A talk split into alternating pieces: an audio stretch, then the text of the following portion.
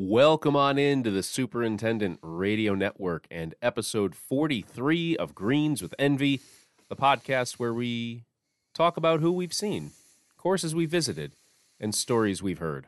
I'm Matt Lowell, managing editor of Golf Course Industry Magazine, joined as just about always on Greens with Envy by my friend and colleague, editor-in-chief, Guy Cipriano. We're going to talk about two courses that opened probably one hundred years apart. Nobody's really one hundred percent sure. That should be fun. Before we get to that, though, Guy, how you doing? I'm doing wonderful, Matt, because you know where we're getting ready to head? Uh, well, yes, we're, we're we're we have Carolina on our mind. We are headed to Myrtle Beach this weekend for the Carolinas G C S A Conference and Trade Show, one of our favorite reoccurring annual events, Matt. It is a fantastic event.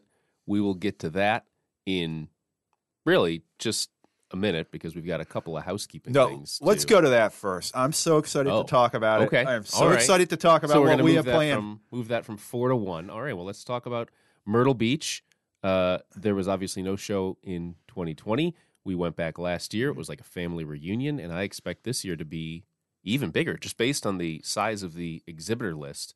There are more than one thousand people registered as exhibitors. Should be a really, really fun show. Should be great to see a lot of people. The weather for November looks great. It feel like it's always chilly. You're right there on the ocean. It looks like really nice, warm weather, perfect for some rounds of golf and some runs and some walks to the convention center. This should be a fantastic week. Yeah, and you can find us at booth number two thousand sixteen. twenty sixteen. Which is about the year a new member of our contingent that we're bringing to Myrtle Beach was born. Oh, my goodness. Everybody looked for Mister Jimmy Clark. He's our new account representative. This will be his first Carolinas G C S A A Conference and Trade Show. He's twenty-five. He's not six. We know he's excited. He will have Mister on his badge because of the old man who could not input stuff right into the registration system. Wonder who that could be. Yeah. And we're also bringing... Yeah. Our national sales manager, Russ Warner, with us. He's a Carolinas G C S A A Conference and Trade Show veteran. Matt's going. Of course, I'm going. We will be all over the place. Our booth will be a place where you can come and interact with us. You can give us story ideas. You can stop by and say hello. We'll have our September and October issues available for you to pick up.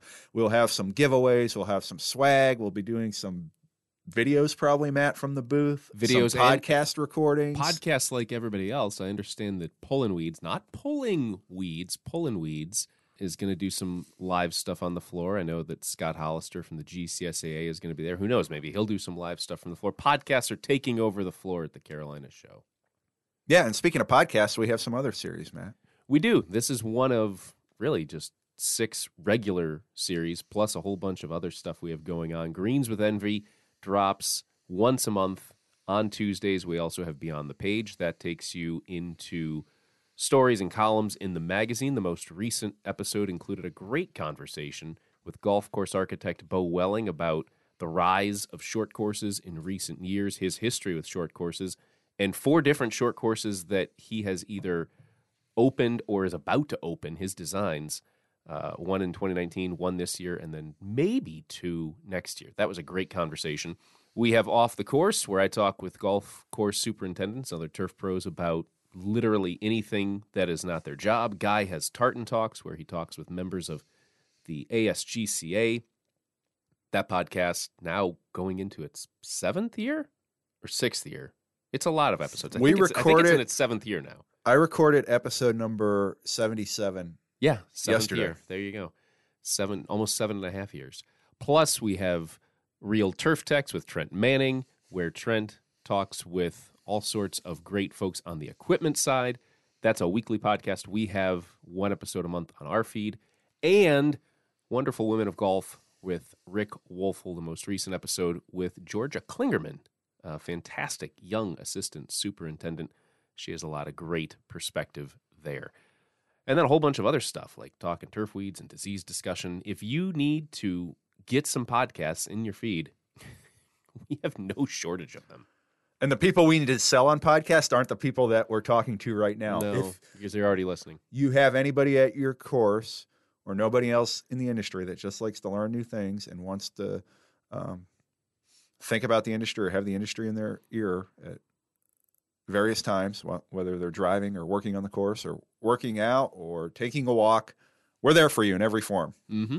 Mm-hmm. And there are a lot of great podcasts in the industry. We're biased. We think ours are pretty great. A couple other housekeeping notes before we get into two different courses, one that opened in eighteen ninety-three, the other that opened in nineteen ninety-three.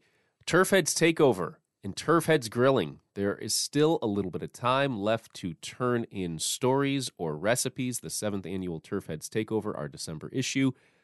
All reader-contributed stories. We already have some fantastic stories. I think there's one story in there that's the best story we've published all year, period, and that includes everything you and I have written. Uh, just a fantastic, heart-wrenching story, uh, lovely tribute. And Turf Heads Grilling, second annual recipe guide in the December issue. We started that last year. A fantastic partnership with our friends at Aqua Aid Solutions. Love everything that they've done, and I think they love everything that we've done. Plus, our January issue, what used to be known as State of the Industry, we redubbed it last year, Numbers to Know. That survey is going to go out into the field here shortly. If you receive it, just take a few minutes, fill out the information. The benchmarking is very important in terms of budgeting and, and expenses and uh, capital projects and all that sort of stuff. But we have some very important uh, one-off questions for this year as well, which will go in with the overall package. And I think will lead to a really, really good, informative, helpful package for a lot of people. And the more responses we get, obviously, the more accurate that information is. So if you get it, take five minutes, ten minutes, fifteen minutes, however long you can carve out of your day, fill that out, and really help everybody else in the industry. Okay, enough about us. Let's get to the golf courses, Matt. Yeah. And okay. Matt, for our listeners that aren't familiar with what Matt does as his side hustle, he hosts trivia games here in Northeast Ohio. I, I write and host trivia, yes. He is like the Alex Trebek of Northeast no, Ohio. Nobody is Alex Trebek. Anyway, Matt, we're going to start the, the meat of this podcast. Funny, we just started talking about grilling, and now we're talking about meat. Anyway, wonder what's on my mind right now. Okay. I'm going to ask you a trivia question. All right, shoot. Can you name the five founding U S G A clubs? Well, I know one... because we're talking about it. One is Newport Country Club. I don't know what the other four are. I, I couldn't even venture a guess. I'm, I've heard of them, I'm sure. I just don't know what they are. The Country Club in Brookline, Massachusetts. Okay, just had a major tournament there. Shinnecock Hills. Okay. On Long Island. Chicago Golf Club in Wheaton, Illinois. They're in the news as well. And, of course, the granddaddy, Saint Andrews in well, Yonkers, New York. That makes sense. Those okay. are the five founding U S G A clubs. I actually... Uh, present it at the West Virginia G C S A Turf Conference earlier this month and asked that question, uh, basic golf knowledge, and we did get a right response in the room. But those are some things that are good to know because, as I said in my presentation, you may not work in the same industry as your members and customers. You may not live in the same neighborhood. You may have different interests in life, but golf is the commonality that brings you to the course, brings everybody to the golf course, and it's important to speak the language of golf. So I recommend trying to get that base of basic golf knowledge because that's the one thing that anybody who works in a golf course has in common with anybody who plays a golf course is golf. Good stuff to know. I have written a handful of categories in recent years about various golf courses, golf terminology, golf and pop culture, but I've never asked that question, so good to know. We are going to dive into Newport Country Club, no pun intended, because you wrote the bullet mark, Timeless Golf by the Sea. So we're not diving into the sea. We're just diving into talking about Newport Country Club. You were there not too long ago. I had the once in three lifetimes opportunity to spend some time at Newport Country Club. What a special place. You feel it the moment you get in there that this place has been there for a long time. In fact, it has been there for a long time. Its oh. history dates back to eighteen ninety-three. one hundred twenty-nine, almost one hundred thirty years. You know what era in the United States we were in in eighteen ninety-three? Well, England was still the Victorian era, which we were astounding. In the Gilded Age. The Gilded Age. Rockefeller. Rockefeller was starting to give away his money. So was Carnegie. Yeah, and actually Newport Country Club has some links to the Rockefeller family. So go figure. Uh, one of those clubs, right? Been around for a long, long, long time. And it feels like that when you're walking around the golf course. It is such a magical setting, unique setting, uh, a setting that feels like it hasn't been changed much in the last one hundred twenty-nine years. Uh, we talked about on the last podcast about Highland Country Club in LaGrange, mm-hmm. Georgia, didn't have doesn't have fairway irrigation. They don't have fairway irrigation at Newport Country Club. So you have these blends of turf grasses that have been there for over one hundred years, and they're, you know, some of the holes are right by the sea. Other holes you don't really feel that close to the sea. Uh, the Atlantic Ocean is the sea that I'm talking about, of course. So think about that. You know, you, you play the first hole, then you cross the street, and the, the second through eighth holes are that far from the ocean. In fact, the third green and the fourth hole, which is a par three, are parallel to the Atlantic Ocean. And the day I was there, it was really windy, so you saw some just spectacular sea splashes. Uh, there were people lined up on an observation point across the uh, road from the course, right along the ocean, just observing the sea splashes. So to me, that that was pretty cool. You know, misty, rainy day, just felt really cool walking around there. Uh, the golf course superintendent is Chris Cohen. He's been there for a while now. His team does a fabulous job of just preserving what makes Newport Country Club special. It's not the, the type of course or setting where you would want just striped bent grass, greens, tees, and fairways. That's not the aesthetic or the, the playability that they're going for. And uh, the, the grasses had all these different colors, and the, the bunkers were super interesting, and they had the brownish sand, not the the pearl white sand. Yeah, there's so much to talk about with Newport Country Club. Uh, you know, Willie Davis was the first architect there. He was a Scottish golf pro, so he did the original nine-hole layout in the eighteen nineties. Hmm. And then A W. Tillinghast, the club bought some more land, and A W. Tillinghast came in the nineteen twenties and did his thing. So it's a Willie Davis and an A W. Tillinghast design, but it blends together perfectly. You know, I know a little bit about golf course architecture. I was at the American Society of Golf Course Architects meeting, so I was around golf course architects when we had a chance to go and experience Newport Country Club. Uh, you know, it, it's really tough to tell what parts of the course that Tillinghast did and what parts of the course Davis did. From what I understand, what I've been told and what I observed is that the bunkering was a little more severe on the Tillinghast parts of the, the golf course. And Ron Force, who is one of the great Um, restorers of golf course architects now for the last thirty plus years. He he did he's done some work at Newport Country Club over the years. He was there that day too, uh, educating us on some of the things that the club has done over the years to to preserve that old school look and feel. Uh, just an amazing clubhouse. We don't talk about clubhouses too much on the podcast. We focus on golf courses, but right. The clubhouse is a defining feature there. Well, and you have you have this beautiful club history, the history of the Newport Country Club, and that's the clubhouse on the cover, I'm, I'm assuming. Yep. It's gorgeous. Yep, it's the clubhouse. It was restored uh, in the two thousands. Uh, the club, it, you, you'd think the club has just been ultra successful throughout the course of its history, and it pretty much is. I mean, it hosted the first U S Opens and U S Amateurs in eighteen ninety-five, and Tiger Woods came by and won the U S Amateur there over Buddy Marucci in nineteen ninety-five, and then Annika Sorenstam won the U S Women's Open there in two thousand six, and they're getting ready to host a U S Senior Open. They were supposed to host the U S Senior Open in two thousand twenty. Now that's going to be next year. Uh, but like any club, it hasn't been roses all the time. There were some rough patches in its history, and the clubhouse fell into, I don't want to say disrepair, but not a pristine state, and they were able to restore that in the two thousands. And I think the thing that so many things impressed me about Newport Country Club, but the continuity of the club.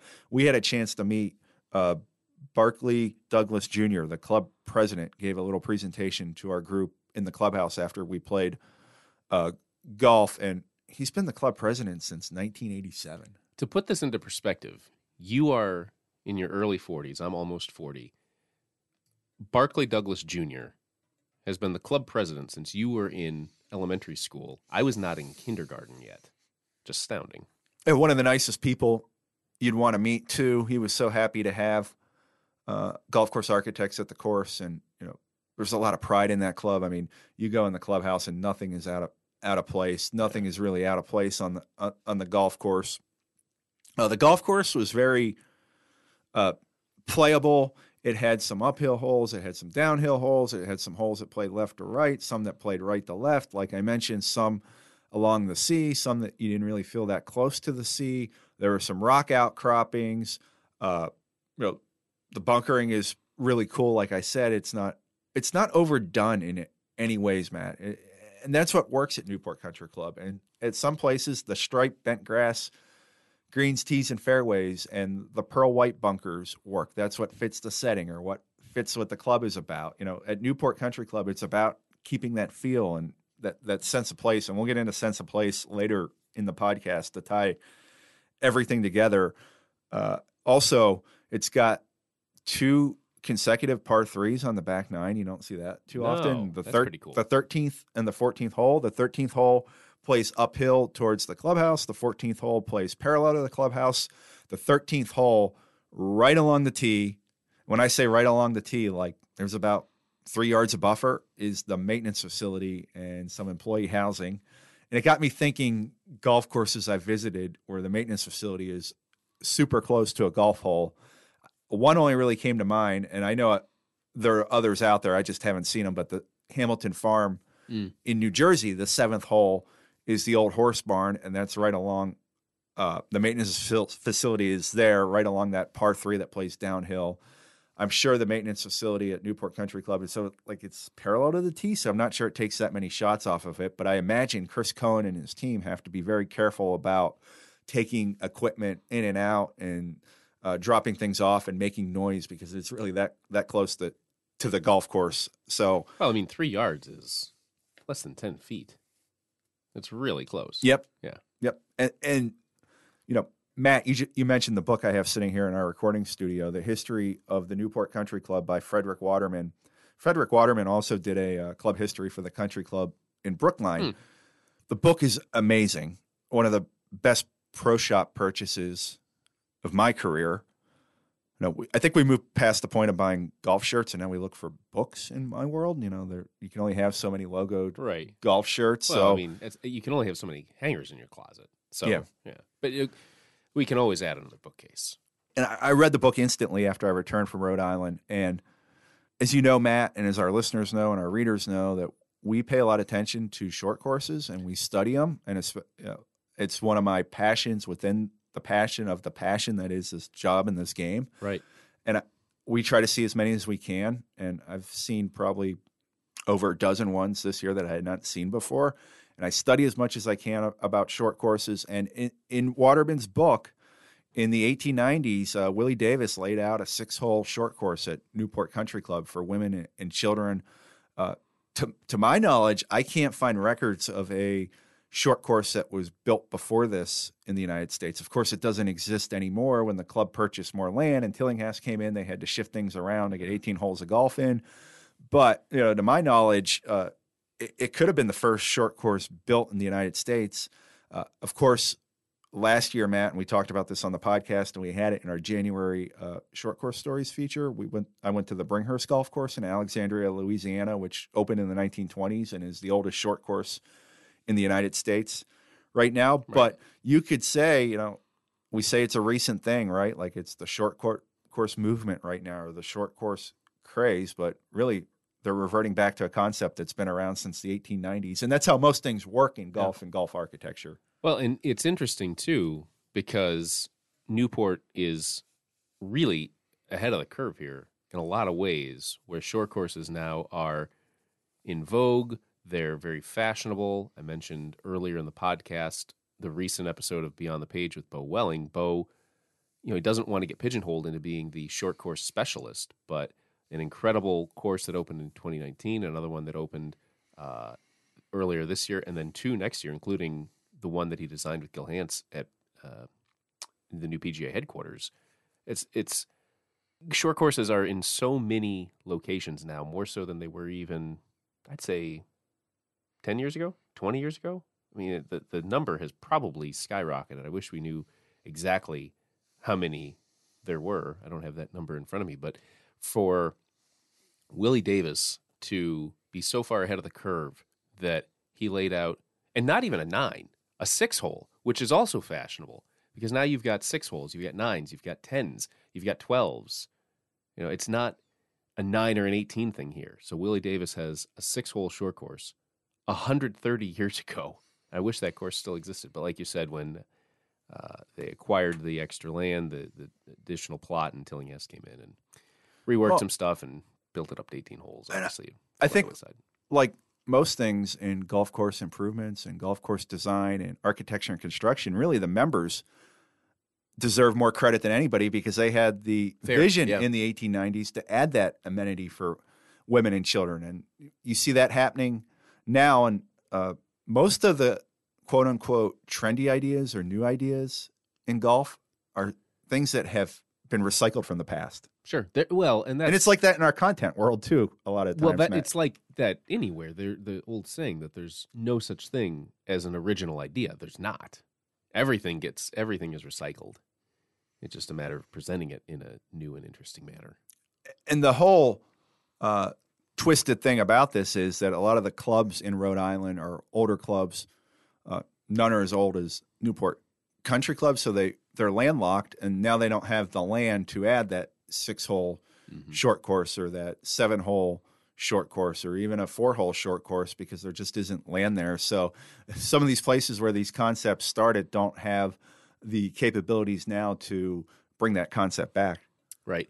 And uh, worth noting, while we're still talking about Newport and, and the Northeast, didn't obviously get to any of these courses, but my Summer Nines road trip where I visited eighteen nine-hole golf courses in a dozen states, and I'm forgetting the exact numbers now, over four thousand miles and all this stuff. It was tremendous fun. Uh, a lot of great stories included in the September issue. But when I was building my list of where to go, we don't pay a lot of attention to rankings. But I found a few best nine-hole course rankings.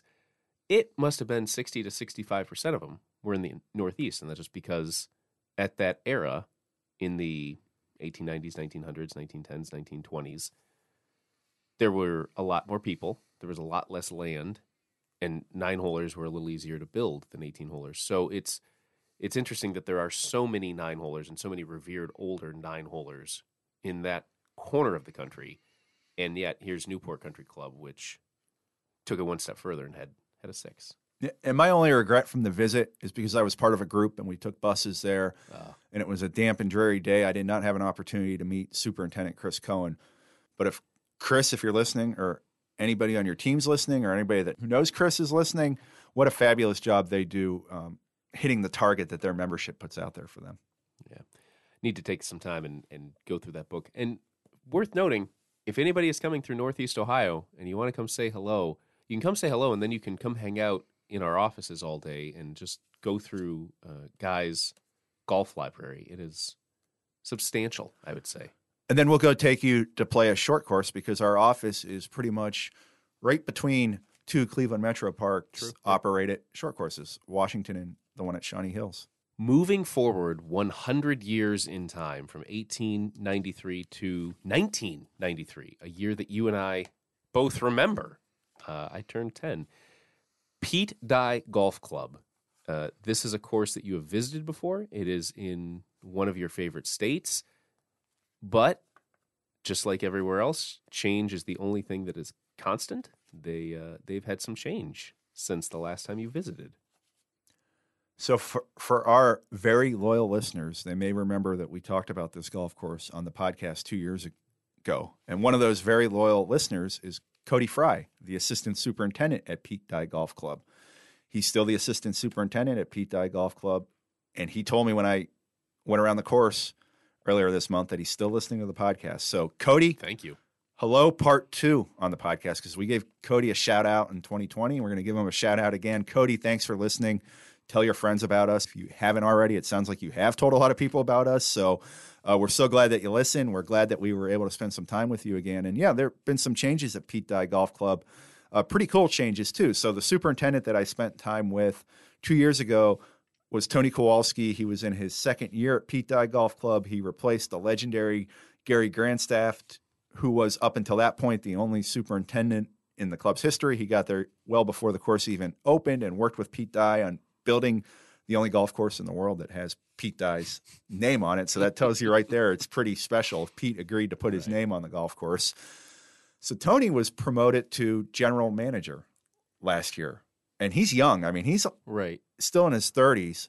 So we talk about superintendents having all the qualities and then some to become general managers. And I don't even think it's a question whether they're qualified. I would say any competent superintendent is qualified to make that leap. It's whether they want to, because that's a tough decision to make. You're dealing with uh, club politics a lot more. You're not spending as much time outside and doing the things that got you into the industry. But Tony uh, stepped up and took that role for Pete Dye Golf Club. So there are not many, to my knowledge, uh, superintendents who have become general managers who are still in their thirties. So what a tremendous future uh, Tony has at, at Pete Dye Golf Club. And I got a chance to see him. And when I saw him uh, during my visit earlier this month, he was in Pete's Place, which is the little bar they have near the uh, practice green and first tee and patio area where members hang out. And he was uh, helping winterize Pete's Place with two other employees. So that's something that you probably don't have to do if you're a golf course superintendent, but he's a very hands-on general manager, like he was a hands-on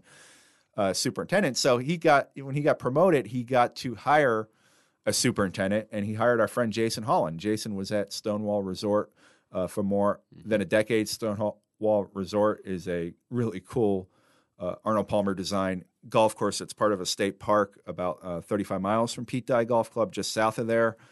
And Jason spent some time in Florida, then wanted to come back to his native West Virginia, and got, you know, what is one of the premier turf jobs in West Virginia, being the right. protector of Perfect Pete timing. Dye's work yeah. and being the superintendent of Pete Dye Golf Club.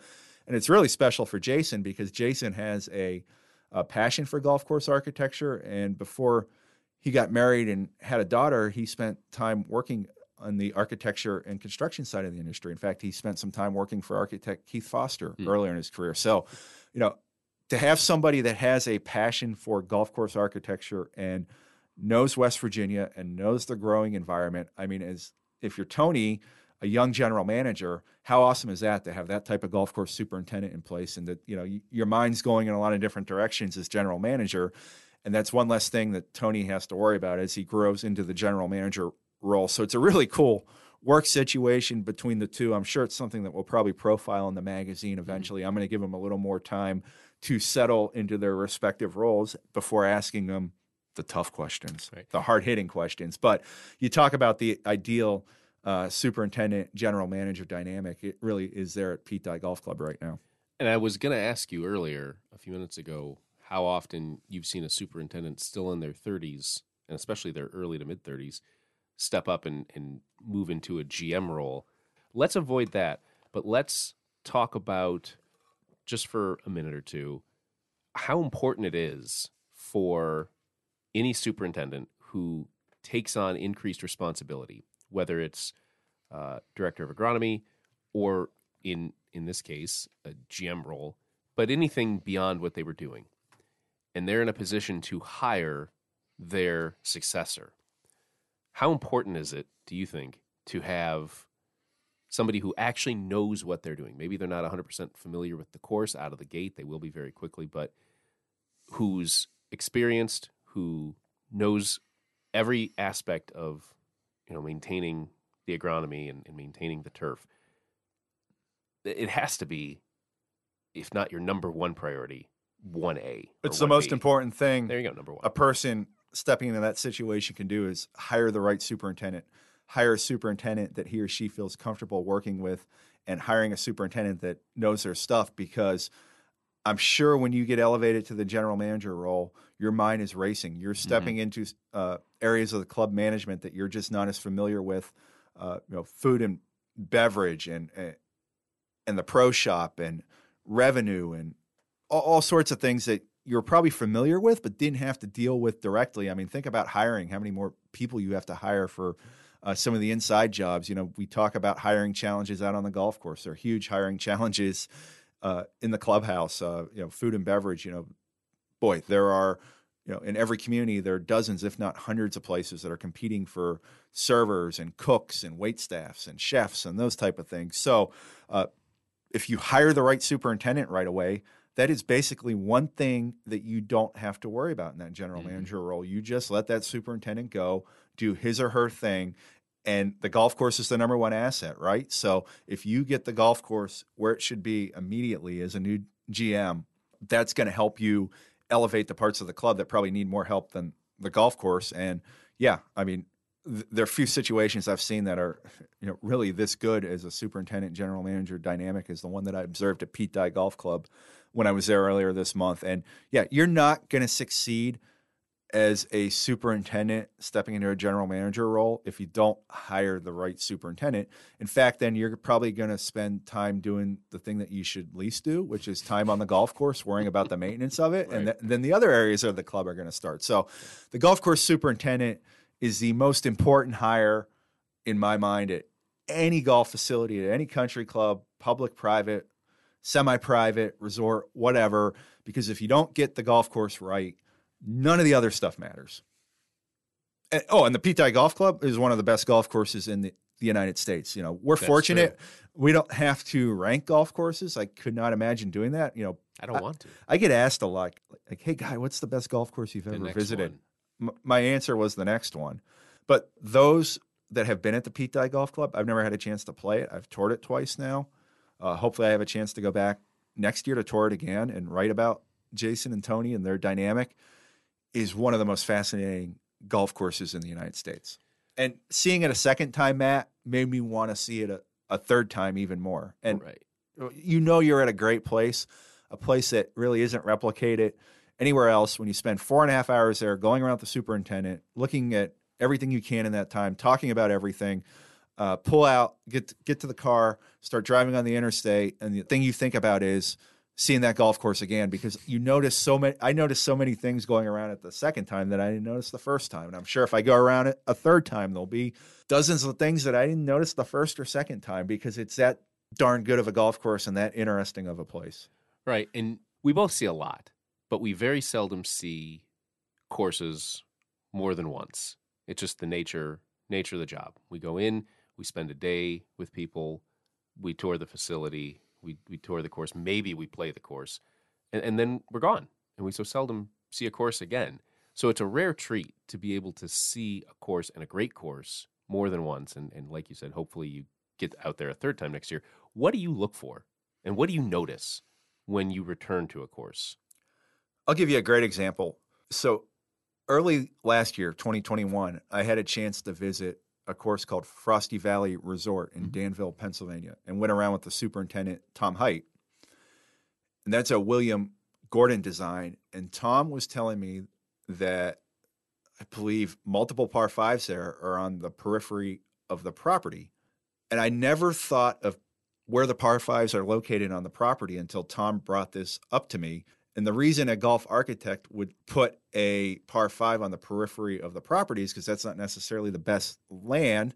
Mm. And you can use the most interesting land on the interior of the property for your par threes and fours. Cool. So like I said earlier, my first visit at Pete Dye Golf Club was in late twenty twenty. So I didn't have this knowledge about par fives on the periphery of properties in my head back then. And then now every visit I go on, I notice that. And almost every course you go to has at least two par fives on yeah. the periphery of the property. The Pete Dye Golf Club has three of them. So the fifth hole is just a awesome par five. And it has a creek on the right and then smokestacks off in the distance. So periphery of the property on the right is a creek. That's pretty darn cool, right? So that creek hugs the entire right side of the fifth hole, and the fairway sort of has two tiers, just an awesome left to right par five. Then you get to the seventh hole, or the eighth hole, sorry.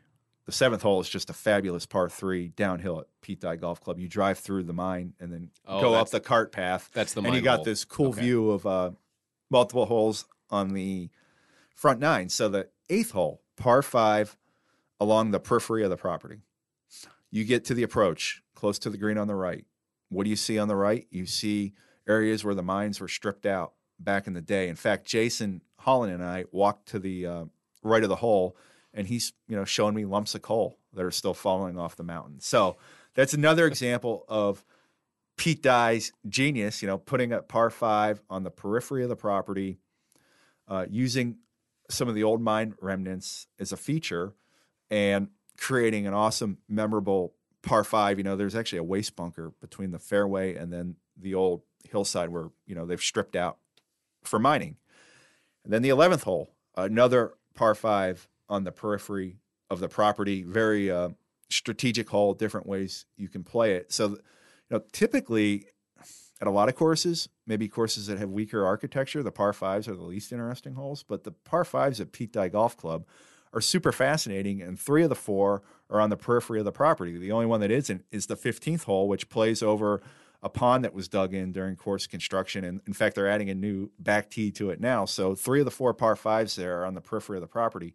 I didn't notice that. I didn't notice how cool some of those features were on the periphery of the property, like the old uh, mine area and the creek, until getting that knowledge from Tom Height when I visited Frosty Valley Resort in twenty twenty-one. So, you know, if you work on a golf course and you're, you're listening to this podcast, or you visit a golf course and you're listening to a podcast, think of the golf courses that you go to a lot and where the par fives are located in relation to the property boundaries. I'm not saying every course has multiple par fives on the periphery, but more courses than you would think do have that. And the Pete Dye Golf Club is an example of one where I didn't really notice that until the second time. Hmm. I also noticed the angles a lot more. I noticed that there are different ways to come into each hole. I noticed that some of the greens have contours that are meant to be played from one side of the fairway, depending on where the hole location is. I did not notice that the first time. The first time, you're just in awe of being at a Pete Dye designed golf course that's built on a former coal mine, and there was a waterfall piped underneath the tenth green. There's a creek that's a feature on a lot of the holes. There, there, there is the old mine shaft that you drive through. There are the rail cars along the tenth hole. You notice, I guess, the eye candy the first time. Yeah. And then when you go the second time, you really start to notice the strategic intent, intent and uh, the strategy at Pete Dye Golf Club is just fabulous. I mean, Pete Dye, it took over a decade for him to build that, because him and the original owner of the course went back and forth on everything and anything. And it was one of the great golf construction and design stories of all time. You know, if there's ever an opportunity to tell that story in book form, wow.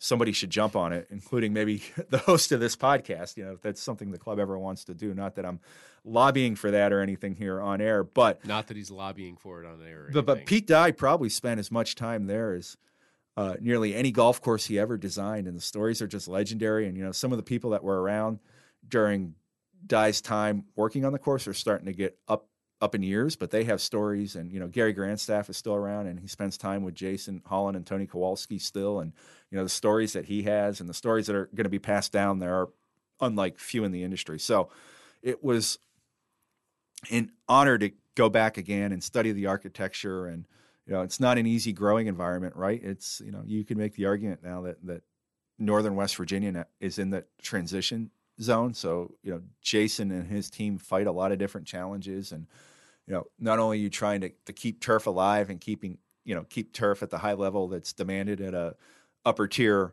uh, private club with a national membership, but you're also trying to preserve the architecture too. And I also think the, uh, so there, there are over a hundred bunkers on the course, but the simplicity of Pete Dye's bunker designs with the, the flat bottoms and the, you know, none of them are really overdone or too flashy, but they're really cool with how the grass faces are used, and most of them are in very strategic locations. So I think that the uh, the fact that bunkers don't need flash sand or super steep faces to to, to be a key part of the golf course, that, that stuck out in my second uh, visit to the to the course. Uh, one thing I didn't notice the first time, that there's like a the fourth hole is a par three that plays with water on the left, and it's a pond between the uh, the fourth hole and the fifth hole, the par three that I mentioned.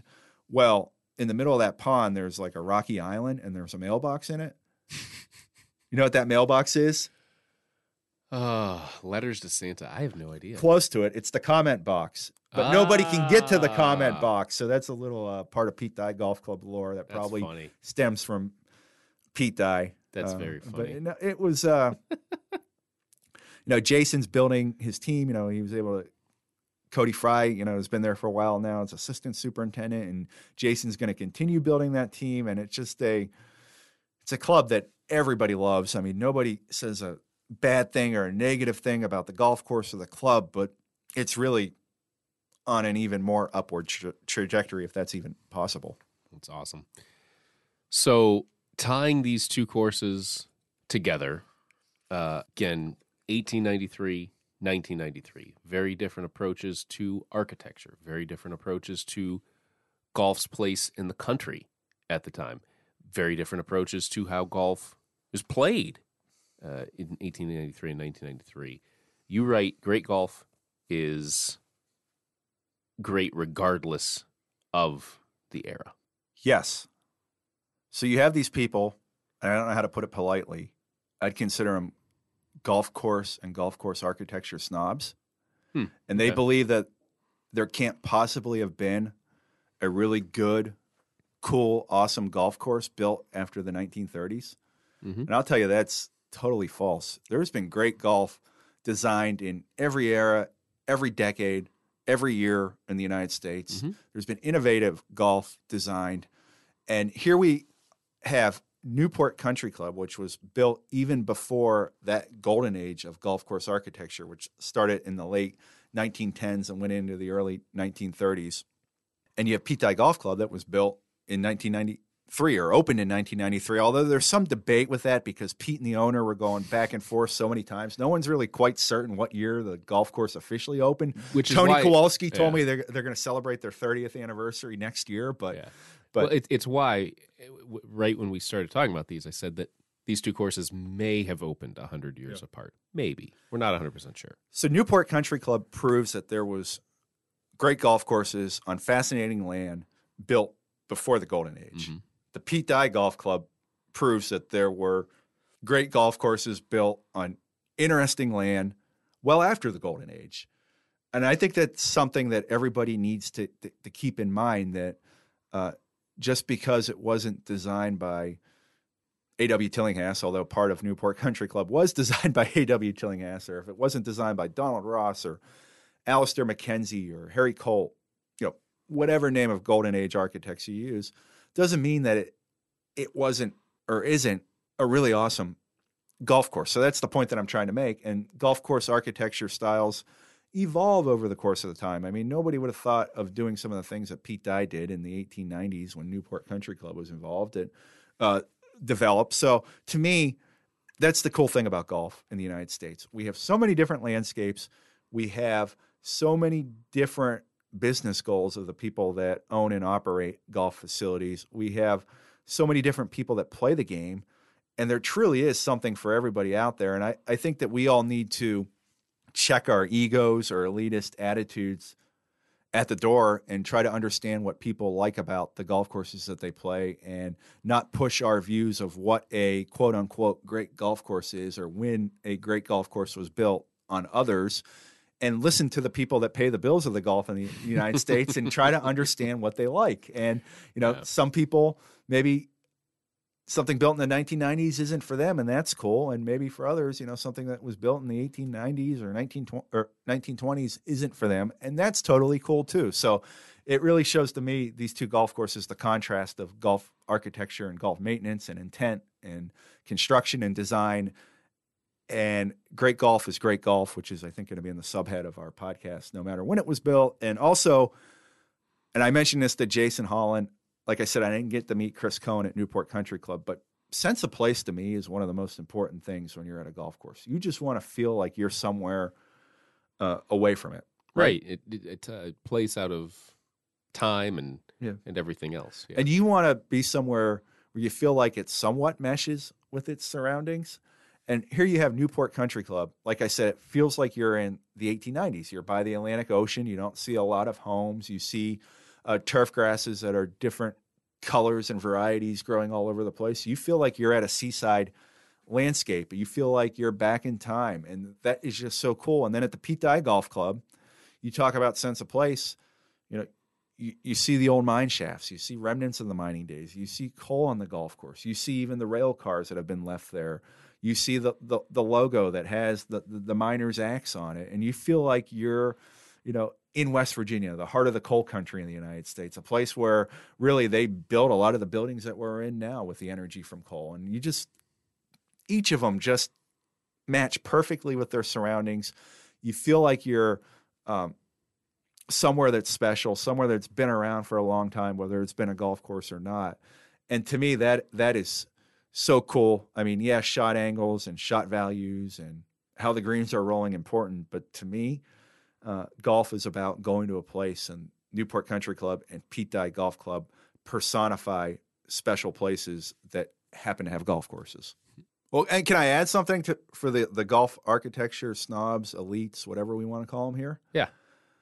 The architects and club owners and developers in the nineteen tens and nineteen twenties and early nineteen thirties essentially had the pick of the best possible land right. surrounding right. United States cities, right? The United States is not developed as much one hundred years ago as it was now. So, of course, some of those golf courses are going to stand out compared to golf courses that were built in the two thousands where you had to take what you could get land-wise. Sometimes that's not considered in these conversations, is mm-hmm. that just inherently, because of when they were built, they had a better pick of land. Now, the Pete Dye Golf Club, really unique because it's a reclamation project. There wasn't mining there anymore. Imagine what that land would be if someone didn't come and build a golf course on it. It could be just a complete um, wasteland mm-hmm. there in West Virginia, or maybe something else would have come up there. But they took a environmental negative, an old coal mine, and made it into something special, a golf course that is a huge economic impact to that area, that is just a really fascinating landscape, and it brings attention to Bridgeport, West Virginia. So uh, just when we have these debates, and I know people do, oh, you know, like just no way a modern golf course could be as good as a Golden Age golf course. They're all good. There's mm-hmm. very few bad golf courses, and let's let's keep that mind, in mind and be open to other people's views and thoughts on Uh, why a golf course exists in the form that it does. There are fourteen thousand or so courses around the country. For some reason, people rank them. I don't know why. Any days on a golf course is better than a day somewhere else. Yeah, and we're lucky that we have jobs where we get to go visit them, and we're even more lucky that we have awesome listeners, followers, readers, whatever you want to call them. We just don't call them readers, Matt. There, there's so many things to us, and we appreciate you listening to this podcast. And they are a part of the golf course industry family and community. And we'll be back next month with uh, some of our thoughts from the places we're going to see in Myrtle Beach, and also there'll be another Southeast trip that we'll be able to talk about. Some very fun stuff coming up on the schedule. I'm excited to talk with you about it. I'm excited to go out and do those things first. In case you missed it, at the top of the episode, our November issue online shortly, October issue already online, and both should be on their way to your actual physical mailbox if, if they aren't already. If you don't get the Fast and Firm email newsletter, that comes out on Tuesdays. You can subscribe directly on our homepage. You can follow Guy Cipriano on Twitter at G C I Magazine Guy. You can follow me at Matt Lowell, M A T T L A W E L L. You can follow the magazine at G C I Magazine. We're on Facebook. We're on TikTok. We have the podcasts. There's a whole bunch of other stuff coming up. If you haven't turned in a story for Turf Heads Takeover and you want to, there's a couple weeks left for that. And if you haven't turned in a recipe for Turf Heads Grilling, there's a couple weeks left for that too. For Guy Cipriano, I'm Matt Lowell. Thanks for being a part of the golf course industry community and the golf course industry family, and thank you so much for listening.